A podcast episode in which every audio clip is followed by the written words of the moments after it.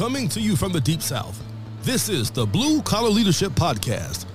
High-impact leadership is not reserved for leaders, and it has nothing to do with your position, title, or rank. However, it does have everything to do with your character. It's time to climb to the next level and beyond, personally and professionally. Now, let's start making it happen with your host, Max Story. All right, folks, we're on part 6. So that means today we're talking about habit 6, what I learned from the 7 habits. So habit 6 is synergize. And what that means, you often hear people, especially anyone who doesn't know the 7 habits, maybe they've read the book, but they don't really know it, or maybe they've never read the book. You hear people when there's a confrontation or an argument or differing opinions, that sort of thing, you hear people talk about compromise. Got to compromise. Can't you guys just compromise? And compromise is like the lowest form of synergy. It really doesn't even apply. It's not synergy. But if it was going to be considered, it's the lowest form.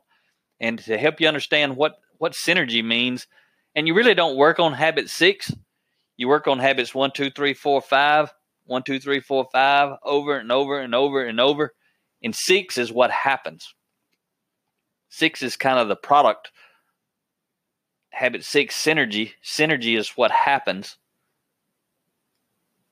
because of the other 5 habits. And really, this the 7th habit, which we hadn't talked about.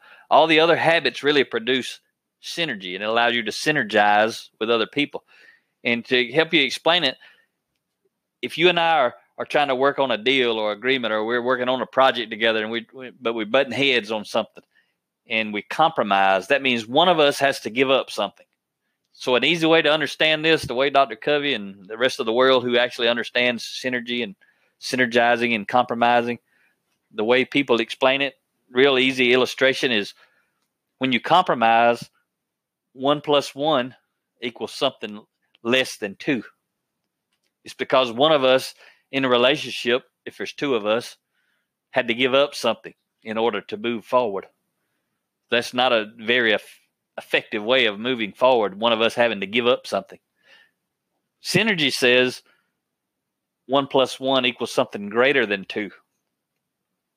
What that means is we're going to come up with a better idea. We're going to work together until we can come up with something better, something that maybe what Dr. Covey calls it is a third alternative. When we begin, you think it's got to be your way. I think it's got to be my way. But if we understand synergy and we're butting heads, we're going to say, let's work together till we can come up with something better than either one of us even knows at this moment. And to do that, now there's no issue. There's no animosity. We're just going to work together to come up with something better. And when I've led these 11,000 hours of process improvement teams, nothing but synergy. If you don't understand synergy, you're not going to get the results that the teams that I was leading got. And it wasn't just me. I taught them the 7 habits. I had learned it, so I realized how effective it would be. So I always taught them the 7 habits. I always encouraged the companies I was supporting to buy the books, and most often they did, to buy videos and audios, talk about the 7 habits. Now I've got a simplified version of my books, and I teach it in my words, and it's not called the 7 habits. It's not even the 7 habits, but it's still the 7 habits. The principles are in everything, like I said before. So I still teach them today, but I teach them in my own way, in my own words, with a lot of different other principles that I've learned from other books and learned on my own in life. But the key is it could be 2 people, 10 people, 20 people. Whenever we're synergizing, the whole goal is to come up with something better than we thought we could come up with in the beginning. And you'll know it when you get it.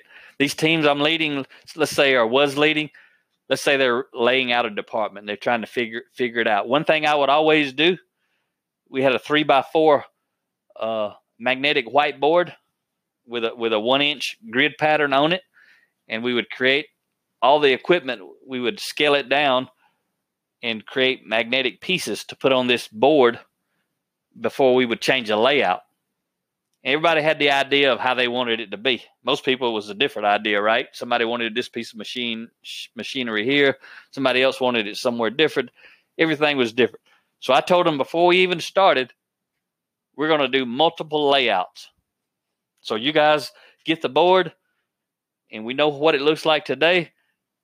What's the very first way we should lay it out?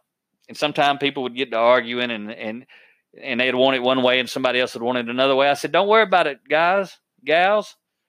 We're going to do a layout after this one. As soon as we get done with this one, I don't care what you guys put on the board.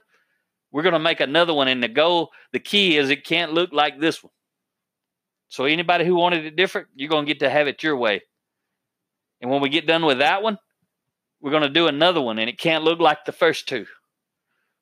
So I would force them to synergize, because I would say, I don't care which one of these we pick. We're going to vote on it at the end. The whole team's going to vote on which layout we go with. But I'm telling you guys up front, we're going to do, let's say, 4 at a minimum.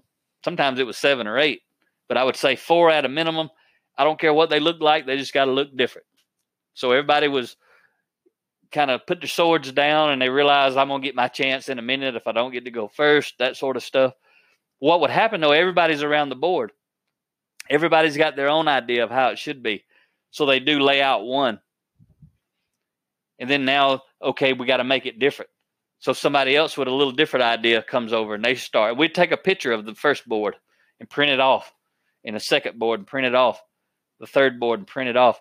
What happened, though, and it happened every time, so I already knew what was going to happen. But I didn't say it because I wanted them to own it. What would happen was I was creating synergy. I was creating the atmosphere and the environment for that to happen. So they were learning from the first time, and then they tweaked things that they learned the second time. Then somebody who didn't get to really implement their idea the third time, finally they've got some space, and they get in there and they say, I like what y'all did, but I'd change this. And no one had seen that. So once they changed it, other people's like, oh, yeah, that's good. But now what about this? They say, oh, we got to change it. I said, finish this one. We'll take a picture, and you can do number 4. So what would happen is every single time the team was learning, and let's say they did 7 of them.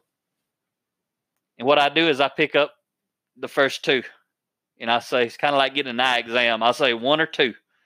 They say 2. I pick it up. I mean, I sit down number 1. Hold number 2 up. They pick 2. I pick up number 3. 3 or 2. They say 3. I put down 2. Pick up number 4. 3 or 4. And we do that all the way to the end. Every time, the last one they ever did, which was completely different from the first one and the second one and the third one, however many there were, the last one is always the one the team's picked. And what's cool about it is it was nobody's idea. It was everybody's idea, because everybody had been around the board watching and participating. And that's just one example of what synergy looks like. In the beginning, though, everybody wanted it to be their way. But over time, I had learned how to create and facilitate as a team leader, a consultant leading process improvement. I had learned how to take this layout. And because the way we did it, we accelerated the gains. And we also didn't have to move equipment 4 or 5 times over 4 or 5 months, because we moved it on the magnetic board, and then we moved it again, and then we moved it again, and then we moved it again, and we worked it. Instead of working it out on the shop floor, where it's very expensive and time consuming, when you put something in place and then figure out there's a better way to do it. And there's always a better way, don't get me wrong, but we went from better way to better way to better way to better way in a matter of hours on a magnetic whiteboard, and accelerated the process. And then at the end, everyone had ownership in the process, not just someone, everyone. And then they were bought in. Then they went and made it happen. So that's just a little example. So habit 6 again, synergize or synergy. It means the whole is greater than the sum of the parts. Oh, I got another example for you. I'm going to say right quick before we hang up. Because see, synergy is saying there's value in the relationship. And I talked about that in win-win. But imagine if this is the way to demonstrate, illustrate, visualize the value in relationship. Let's say if I had the most expensive car in the world, but I had it taken apart. Every individual piece was not connected to another piece. Therefore, there's no relationship. And I just piled all of these parts that make this car. They're just in a pile. And then they're all brand new, never been used. And then beside it is a car actually assembled so that it will work. The whole is greater than the sum of the parts. Is the car that's put together worth more than the car sitting beside it, fully disassembled? Obviously it is. Why is it more valuable? Because of the relationships, the relationship between the parts. And often, just like with a car, you could take out one part and it wouldn't be functional anymore. But I'm saying take every part, put them in a pile, or put every part on the car, fully assemble, fully disassemble. Look at the difference in the value of the two. You've got the same exact thing. And that's what synergy is about. Synergy is saying the whole is greater than the sum of the parts. 1 plus 1 equals something greater than 2. All right. You guys have a great day. Talk to you next time.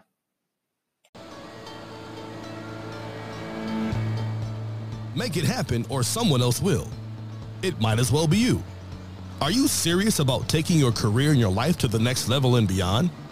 Check out Max Story's Blue Collar Leadership Series books and others, now available on audio, along with paperback and ebooks at Amazon, iTunes, and Audible. Please visit bluecollarleadership.com to learn about Max books, programs, special offers, certifications, and more. Thank you for listening to the Blue Collar Leadership Podcast.